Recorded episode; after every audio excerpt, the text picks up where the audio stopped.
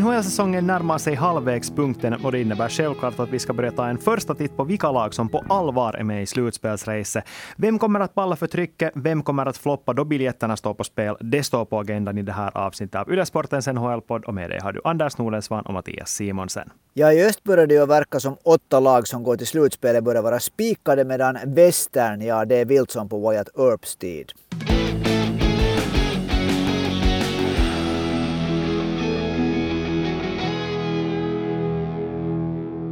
Ja, det återstår ju ändå över ett halvår till Stanley Cup-bucklan ska lyftas, men ändå känns det ju lite som att det redan nu börjar vara dags att ta en titt på vilka lag som på riktigt kommer att vara starka i vår. För det är ju ändå så att de lag som är bra nu brukar också vara bra under resten av våren. De lag som toppar tabellerna nu är oftast de som faktiskt går till slutspel, eller håller du med? Jag håller med. Oftast brukar man ju säga att den här regeln med Thanksgiving är den som gäller, det vill säga de lagarna som är med i slutspelet när det är Thanksgiving, vilket är i slutet av november, så brukar vara med också när det beger sig på riktigt. Men det här är såklart en helt annorlunda säsong. Men nu börjar jag nog tro, så nu, speciellt i östra konferensen, så tror jag nog att det börjar vara ganska spikat. Mm.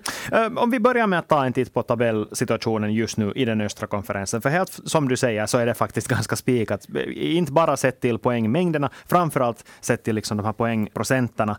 Carolina toppar Metropolitan-divisionen före New York Rangers och Washington Capitals. I Atlantic är det Florida som är etta före Tampa Bay och Toronto. De lagen som just nu innehar wildcard-platserna är Pittsburgh Penguins och Boston Bruins. De har båda en eh, poängprocent över 60 närmaste utmanare just nu Detroit och Columbus på exakt 50 procent och det är ändå ett jättestort avstånd att ta in.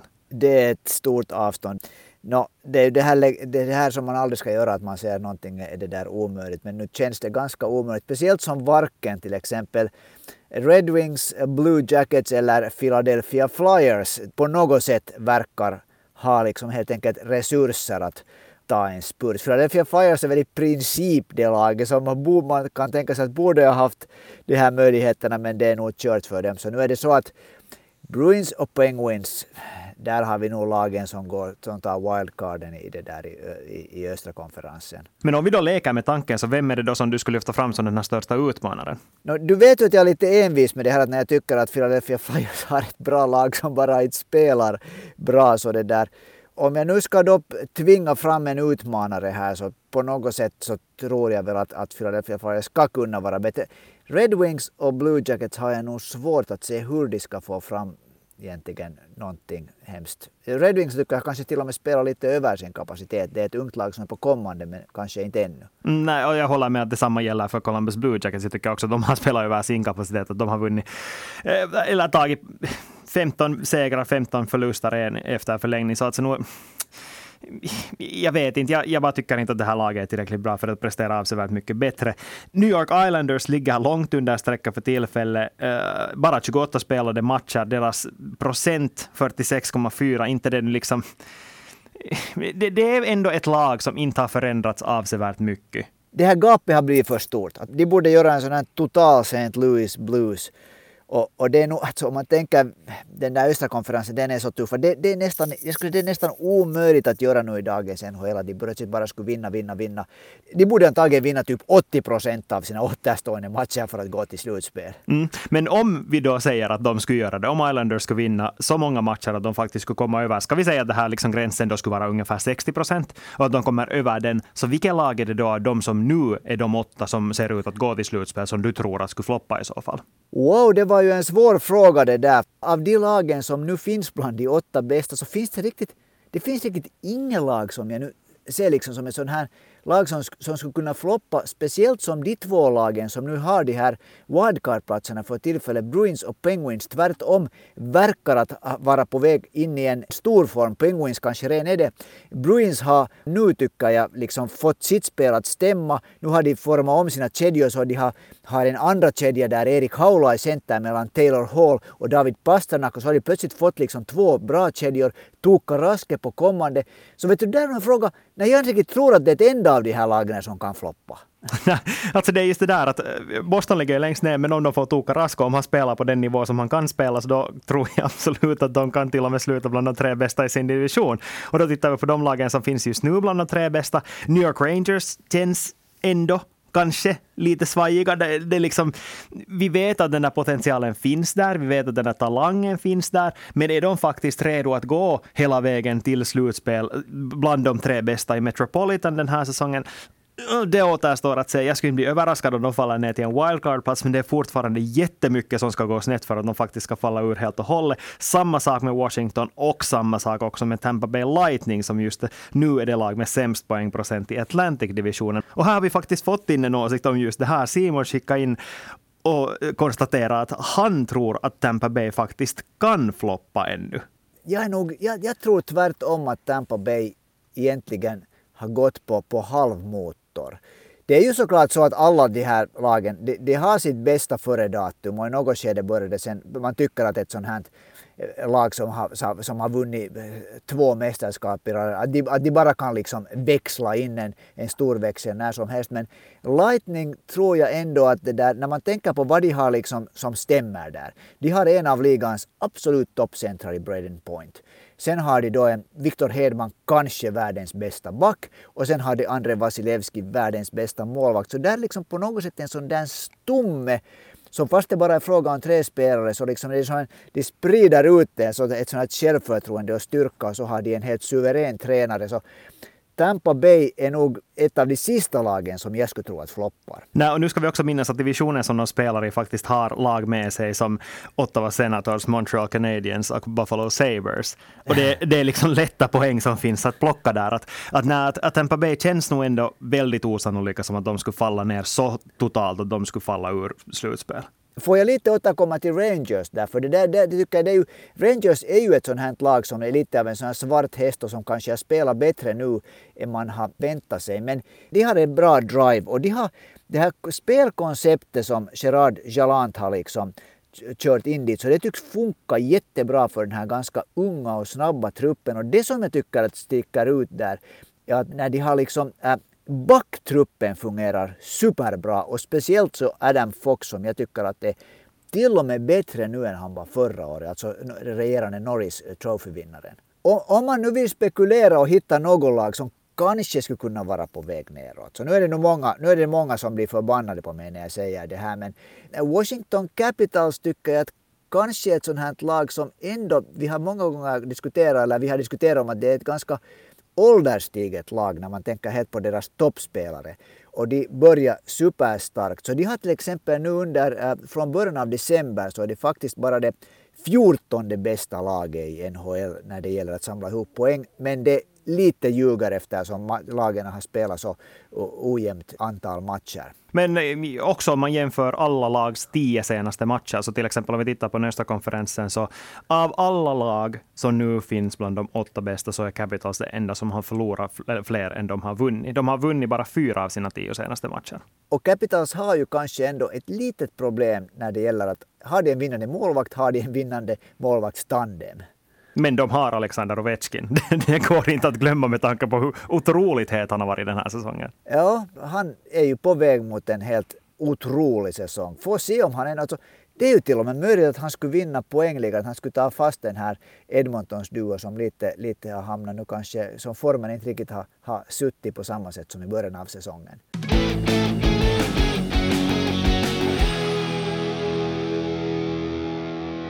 Men om vi tar och rör oss vidare mot väst, så där är det ju vågar vi, åtminstone i jämförelse med den östra konferensen så är det vidöppet där. Om vi räknar upp igen.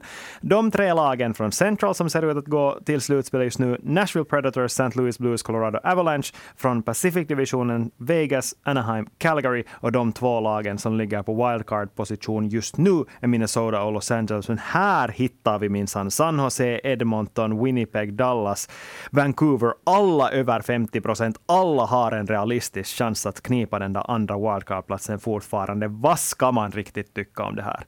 Det som man kan tycka är att hur vi än tippar, hur vem som helst än tippar, så garanterat så får man kanske tre av åtta fel på tillfället om man ska tippa det, tippa det där. Att om, man tänker, om, jag, om jag säger min åsikt om lag som jag är någorlunda bombsäker att gå till slutspel så är det Avalanche, det är Vegas och så tror jag att Minnesota Wild är ett lag som helt säkert går vidare. Mm. Det är de där lagen som har de bästa poängprocenten också just nu. Eller jo, okej, Minnesota har samma som Nashville och där går vi in på ett väldigt intressant lag. För, äh, som sagt, så vi efterlyste ju också era lyssnares åsikter om de här. Om det fanns ett lag som de flesta ville säga någonting om, så var det faktiskt Nashville. Herrejösses vad det är många av er som har velat skicka in och säga att ja, Nashville kommer att gå till slutspel den här säsongen.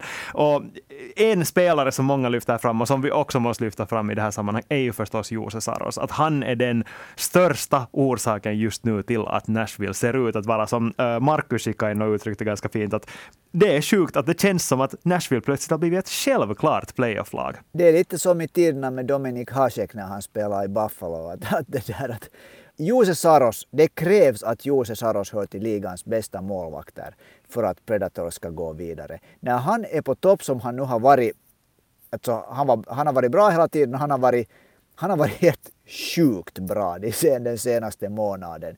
Så då det där vinner de ju i princip hela tiden alla sina matcher. Det gör ingenting fast motståndarlaget pepprar honom med närmare 50 skott.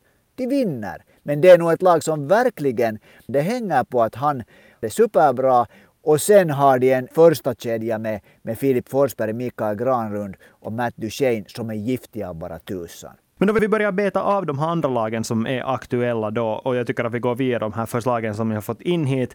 Uh, om vi börjar med det som Marcus skrev. Han skriver så här att uh, han tror att Ducks kommer att falla bort, medan Los Angeles, Minnesota och Winnipeg är de som går vidare i väst jag tror också att DAX är på väg neråt. Men, men det här, jag, har, jag har trott det hela tiden från början. Jag, har, liksom, jag ty, tycker liksom att Kings ska vara ett bättre lag än DAX. Så måste man säga att, att helt tydligt så har, har det där har åtminstone jag lite undervärderat de här nya liksom, unga talangerna i, i Anaheim som verkligen tycks, tycks kunna hålla sin form där. Men det där, lite har det ju nu kanske börjat att luta mot det att dags, äh, ankorna har börjat, börjat flyg, flygande börjar liksom bli tyngre.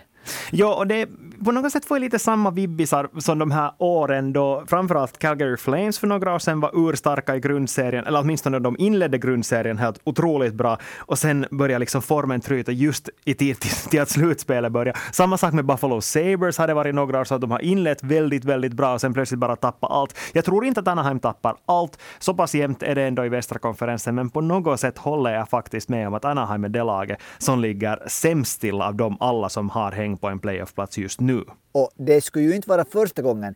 Det äh, är det månne tre år sedan eller är det fyra år sedan som Anaheim hade en helt grym start på säsongen och var väl starkaste laget i hela NHL efter en dryg månad. Och sen var det liksom whoops rakt neråt. Så, så, så där finns ju en tradition av att, det inte, att man plötsligt kan så att säga tappa formen. Då var det John Gibson som höll dem flytande lite, lite på samma sätt som Josef Saros äh, håller, håller Predators flytande för tillfället. Men det där dags, ja, ja det där. Och, samtidigt så tycker jag att, att Los Angeles Kings egentligen ska ha ett ganska bra lag. Men är inte stommen ändå ganska lika om vi tittar på den här åldersstrukturen? För det, det som jag ser som det största problemet för Anaheim Ducks just nu är det att det ändå är ett rätt ungt lag. Och hur man än vänder och vrider på det så det, det, det brukar sällan bära hemskt långt. Att det krävs, för att nå framgång i NHL som lag så kräver det att du har ganska mycket rutin i laget. Du har varit med om de här stegen, ett steg åt gången, att du bygger upp det här från första början. Först gör du en bra grundserie, sen går du till playoffs, lär dig mycket om hur du ska spela där och sen några år efter det kanske du är redo att gå, bli en sån här som etablerar sig som playoffs. Så ja, förstås, de kan ta det här steget, att ta sig till playoffs redan nu. Men det känns som att här finns så många andra heta kandidater som ändå är mer redo än vad de är just nu. Och detsamma tycker jag att gäller för Los Angeles. Deras stomme är också väldigt ung. Men så har de ändå kvar de här också en, en, det där, en, på ett sätt en stomme som har varit med om att vinna två Stanley Cupar här för, för ett antal år sedan. Andrzej Kopitar är fortfarande jättebra. Drew Doughty har kommit tillbaka. Han är i sina bästa stunder en av världens bästa backar. Sen är Dustin Brown gör ju igen en riktigt bra säsong. Och sen har de då fått tycka lite sån här ny energi dit. Den svenska Adrian Kempe gör ju en helt sjukt bra säsong. Han är jättebra. Så tror jag att Philippe Danault som kom från Montreal, är en, en verkligt viktig pjäs för Los Angeles. Och det där, så finns det ju till exempel Rasmus Kupari som håller på att utvecklas. Han är bara en, en av de här unga. Han spelar väl i samma kedja med en annan ung kille från Sverige, Elias Andersson nu.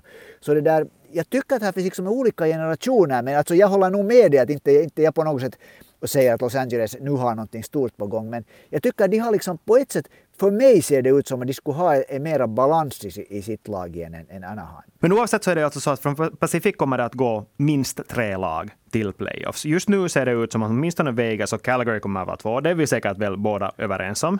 Ja, nu är det så. Nu, Calgary, det där, äh, Calgary har ju det har börjat gå lite sämre nu. Det såg man när de mötte topplag i östra konferensen så hade de inte så mycket att komma med. Men det där, nu ska de väl gå vidare från den här, den här divisionen. Ja, det är tummen upp för det. Mm. Men det intressanta här är ju sen vilket det här tredje laget kommer att vara. Ja, Ducks är aktuella, ja, Kings är aktuella, men nu får vi inte heller glömma att Edmonton Oilers också existerar.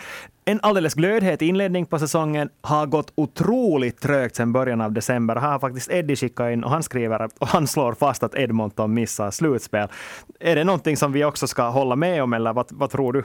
Det där är en superfråga. Det är liksom verkligen en hundrapoängsfråga. För det här är någonting som till exempel, till exempel det där, den mycket populära podcasten i, i Kanada, Elliot Friedman, vad han är, Elliot Friedman, ähm, um, 32 Thoughts, varje vecka för tillfället talar om. Och senast så var det, sa de gång på gång på gång att Edmonton kan inte bli utanför playoff med de här liksom kärnorna som de har och då syftar han såklart på, på, på det där McDavid och Dreisaitl och det som liksom underförstått där att det måste hända förändringar. Det är liksom det är nu, de kan inte vänta liksom. Ken Holland, eh, general manager, måste göra beslut om, om Edmontons eh, nära framtid, alldeles i de här dagarna, i de här veckorna. Mm.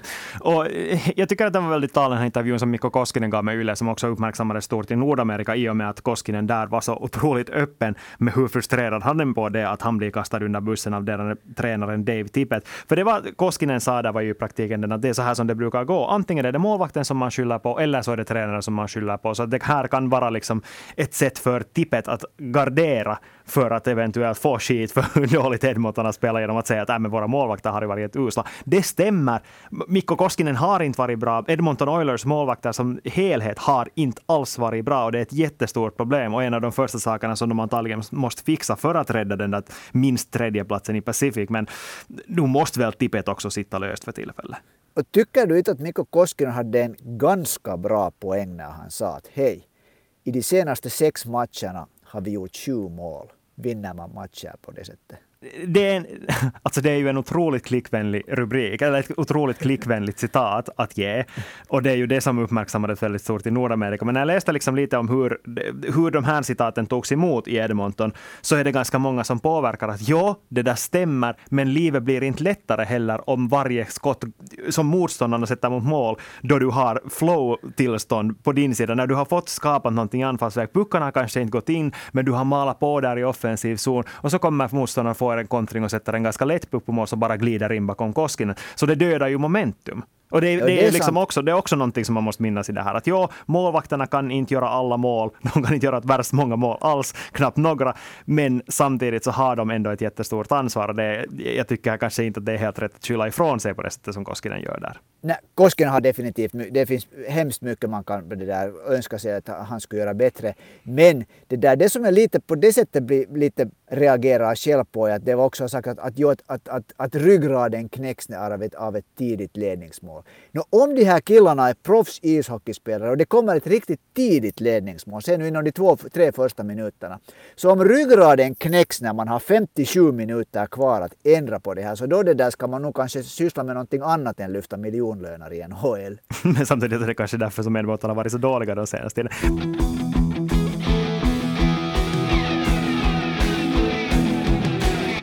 Men det finns ju flera lag i Pacific också. Eh, kanske två lag som måste titta närmare på. San Jose Sharks, som för tillfället inte allt för långt ifrån en plats som wildcard. Hur, hur galet det än låter att säga så är San Jose Sharks faktiskt helt på fullaste allvar slutspelsaktuella. Och så har vi Vancouver Canucks som har varit alldeles glödheta sedan Bruce Boudreau tog över. Här har Simon igen konstaterat att han tror att Vancouver kommer att knipa en wildcard-plats. Det är inte alls omöjligt. Jag själv tänker på det sättet att en sån här grym medvind som ni nu har, har med sig när det är det där. Det är ju ett ganska ungt lag. Att det sen kan vända också hemskt plötsligt. Men om det nu inte vänder ganska snart så nu är det ju på väg mot slutspel. Nu är det ju det där, det är bara att konstatera att nu har det ju skett den här förändringen. Det finns hemskt, hemskt mycket talang i Vancouver. Jag, jag har på något, jag har hemskt svårt ännu också att få riktigt grepp om Vancouver. Däremot så det där har jag väntat mig hela tiden att Winnipeg kanske i, i en division som inte hemskt, har hemskt hög kvalitet, att de skulle kanske börja närma sig där slutspelsstrecket ordentligt där. För det där, nu har de ju på pappret ett bra lag just om man tänker på målvakten speciellt och anfallarna. Och sett till till exempel, olika sajter gör ju sådana olika, eh, de försöker förutspå hur sannolikt det är att olika lag kommer att gå till slutspel. Till exempel The Athletic har sammanställt en sån här lista som de uppdaterar varje dag. Den går ut på att de i praktiken simulerar då varje match som kommer att spelas under resten av säsongen på basis av hur lagen har spelat tidigare. Jag minns inte exakt hur många gånger de simulerar, men massor med gånger åtminstone. Så de här, och de här procenten är ju då för att ge en liten bild av hur de åtminstone enligt deras modell tror att säsongen kommer att ut. Och de ger Vancouver Canucks en 12 procents chans att gå till slutspel. Jag är lite benägen att hålla med dig. Det känns nog som att det är ett jätte, jättestort jobb framför sig där om de faktiskt ska ta. För jag tror inte att det där flytet kommer att hålla i för evigt. Men Winnipeg Jets har 29 procents chans. Inte någon bra siffra det heller, men ändå en ganska okej okay siffra i en central division som är väldigt, väldigt högklassig för tillfället. Det är sant det där och precis som, som du säger där så det, det, är, no, det är otroligt svårt för andra en helt topplag att ha ett sånt där flyt. För det, det är ju ofta så att det, det, blir så att på förhand sett svaga lag slår ofta äh, starka lag när de, de har inte tänkt spela mot varandra på en tid. Nu börjar alla vara liksom medvetna att hej, att Vancouver har någonting på gång och då blir nog inställningen också liksom annorlunda bland de här lagen som möter Vancouver. För idrott är bara på det sättet att man tar lätt ut lite i förväg. Men ska vi ta en närmare titt på Central-divisionen då, där det alltså också står tre direktbiljetter på spel och sen förstås också tävlar de ju om de här wildcard-platserna tillsammans med de andra lagen från Pacific. Nashville, St. Louis, Colorado, topptrion just nu. Colorado i allas papper känns det som den största favoriten att inte bara vinna grundserien utan till och med vara den största Stanley Cup-favoriten för tillfället. Är det också någonting som vi skriver under? Ja, nu är ju Avalanche det går nog undan för tillfället. Var det 71 procent som ni nu har, nu har segerprocenten de här senaste, senaste veckorna så har det ju nog gått som tåg och det bara öser in mål. Det är nog Avalanche är nog det där, det är nog ett snöskred. Mm. Men bakom dem då, är det då, tror du att Nashville och St. Louis är de två lagen som kommer att hålla fast vid de här två platserna? Eller kommer till exempel Minnesota Wild att blanda sig i den här fighten? Du sa att du tror på att Minnesota kommer att ta sig till slutspel, men kommer de att vara en av de här bästa tre lagen i Central-divisionen? Jag tror ju det. Minnesota har för tillfället en segerprocent på 67 procent. Samma som Predator, 667 för att vara exakt. Och då är Blues här lite efter. Och jag tror ju att Wild är ett lag som är, är bättre än Blues för tillfället.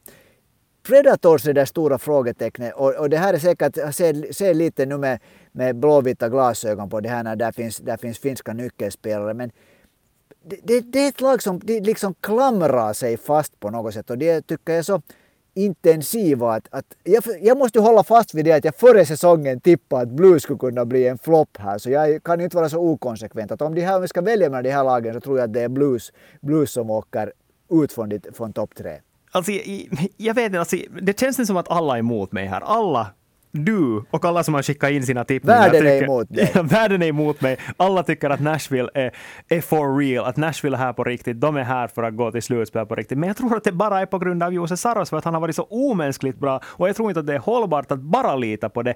Jo, de klamrar sig fast och jo, de har lyckats ta tillräckligt många segrar just nu. Men av de här lagen så skulle jag tippa att det är Nashville som floppar. Att det, att det i så fall är St. Louis och Minnesota som tar de där direktplatserna bakom Colorado från Central-divisionen och att Nashville får kämpa om den här wildcard-platsen tillsammans med de här lagen från Pacific. Och det blir en ganska hård fight, för där också så kommer det, bakom ifrån så kommer det just Winnipeg, det kommer Dallas jag vet inte, jag, jag har inte sån lika stark tro i Nashville som resten av hockeyvärlden verkar ha just nu. Ja, det kan nog hända att det, att det är också så att den här starka tron finns just bland sådana som det där hemskt, hemskt, hemskt gärna skulle vilja just att, att Jose Saros kan, kan gå på vattnet härifrån, härifrån framåt. Och det, där, och, och det är ju som du säger, så det, han kan ju också skada sig och då är det ju nog i blåsten. Men det som jag tycker att Nashville är jättebra på är att göra mål när de har chanser. Utnyttja sina chanser. Och så har de faktiskt, hur ska man säga, den där första kedjan är faktiskt vass. Det är inte kanske en kedja som alltid dominerar spelet i, i långa tider, men när de kom, det blir liksom målchanser när de anfaller. Och så har de också en tredje kedja som är sådär ganska liksom sandpappersaktig för att använda ett modeuttryck här, som är svår att spela mot. Mm. Men så finns här ännu det här ena laget då, som vi inte har gått in på djupet på, det är Dallas Stars. är de slutspelsaktuella? Ja, när, när det där Dallas Stars förlorade ju här under helgen en, en match som en lite sån här ryggknäckarmatch för de ledde med 1-0 mot St. Louis när sista minuterna av matchen inleddes och då hade de en utvisning som det där Miro Heiskanen tog. Och sen får St. Louis på en minut förbi. Och det var ju, det var ju en sån här fyra poängsmatch. Den skulle varit jätteviktig för Stars att vinna. De förlorade den. Får se om den har, vad den har för inverkan på Stars. Samtidigt så lyckades de slå ett väldigt formstarkt Pittsburgh Penguins bara ett yep. dygn tidigare, så jag tycker inte att man ska dra för, för förhastade slutsatser om det där, speciellt när de där domsluten som fällde avgörande den matchen ändå i många ögon var lite tvivelaktiga. Men vet du vad, jag tänker slå fast nu, slutspelsåttan i min västra konferens ser ut så här. Colorado Avalanche, Minnesota Wild och St. Louis Blues direkt från Central. Från Pacific går det Vegas, Calgary och uh, Ja, jag säger Edmonton faktiskt som det tredje laget. Jag tror att de får ordning på torpet där ännu i Pacific. Och wildcard-platserna går till Dallas Stars och Anaheim Ducks. Jag tror att de pallar för trycket ändå. Jag tänker hålla fast vid det. Okej, okay, och nu vill du ha mina va? Ja. No, jag säger att från Central så är det Avalanche som går, det är Predators som går och det är Wild som, som går direkt. Och sen från, från Pacific så är det det där uh, Golden Knights, det är Flames och sen, no jag gör det lite nu, jag, jag tar lite risk och säger Los Angeles Kings spelar sig in. och sen tror jag faktiskt att båda wildcard-platserna går till, till Central och därifrån är det, är det Blues och, och det där. Jag hoppas också, att, eller hoppas, jag tippar att Stars också går vidare.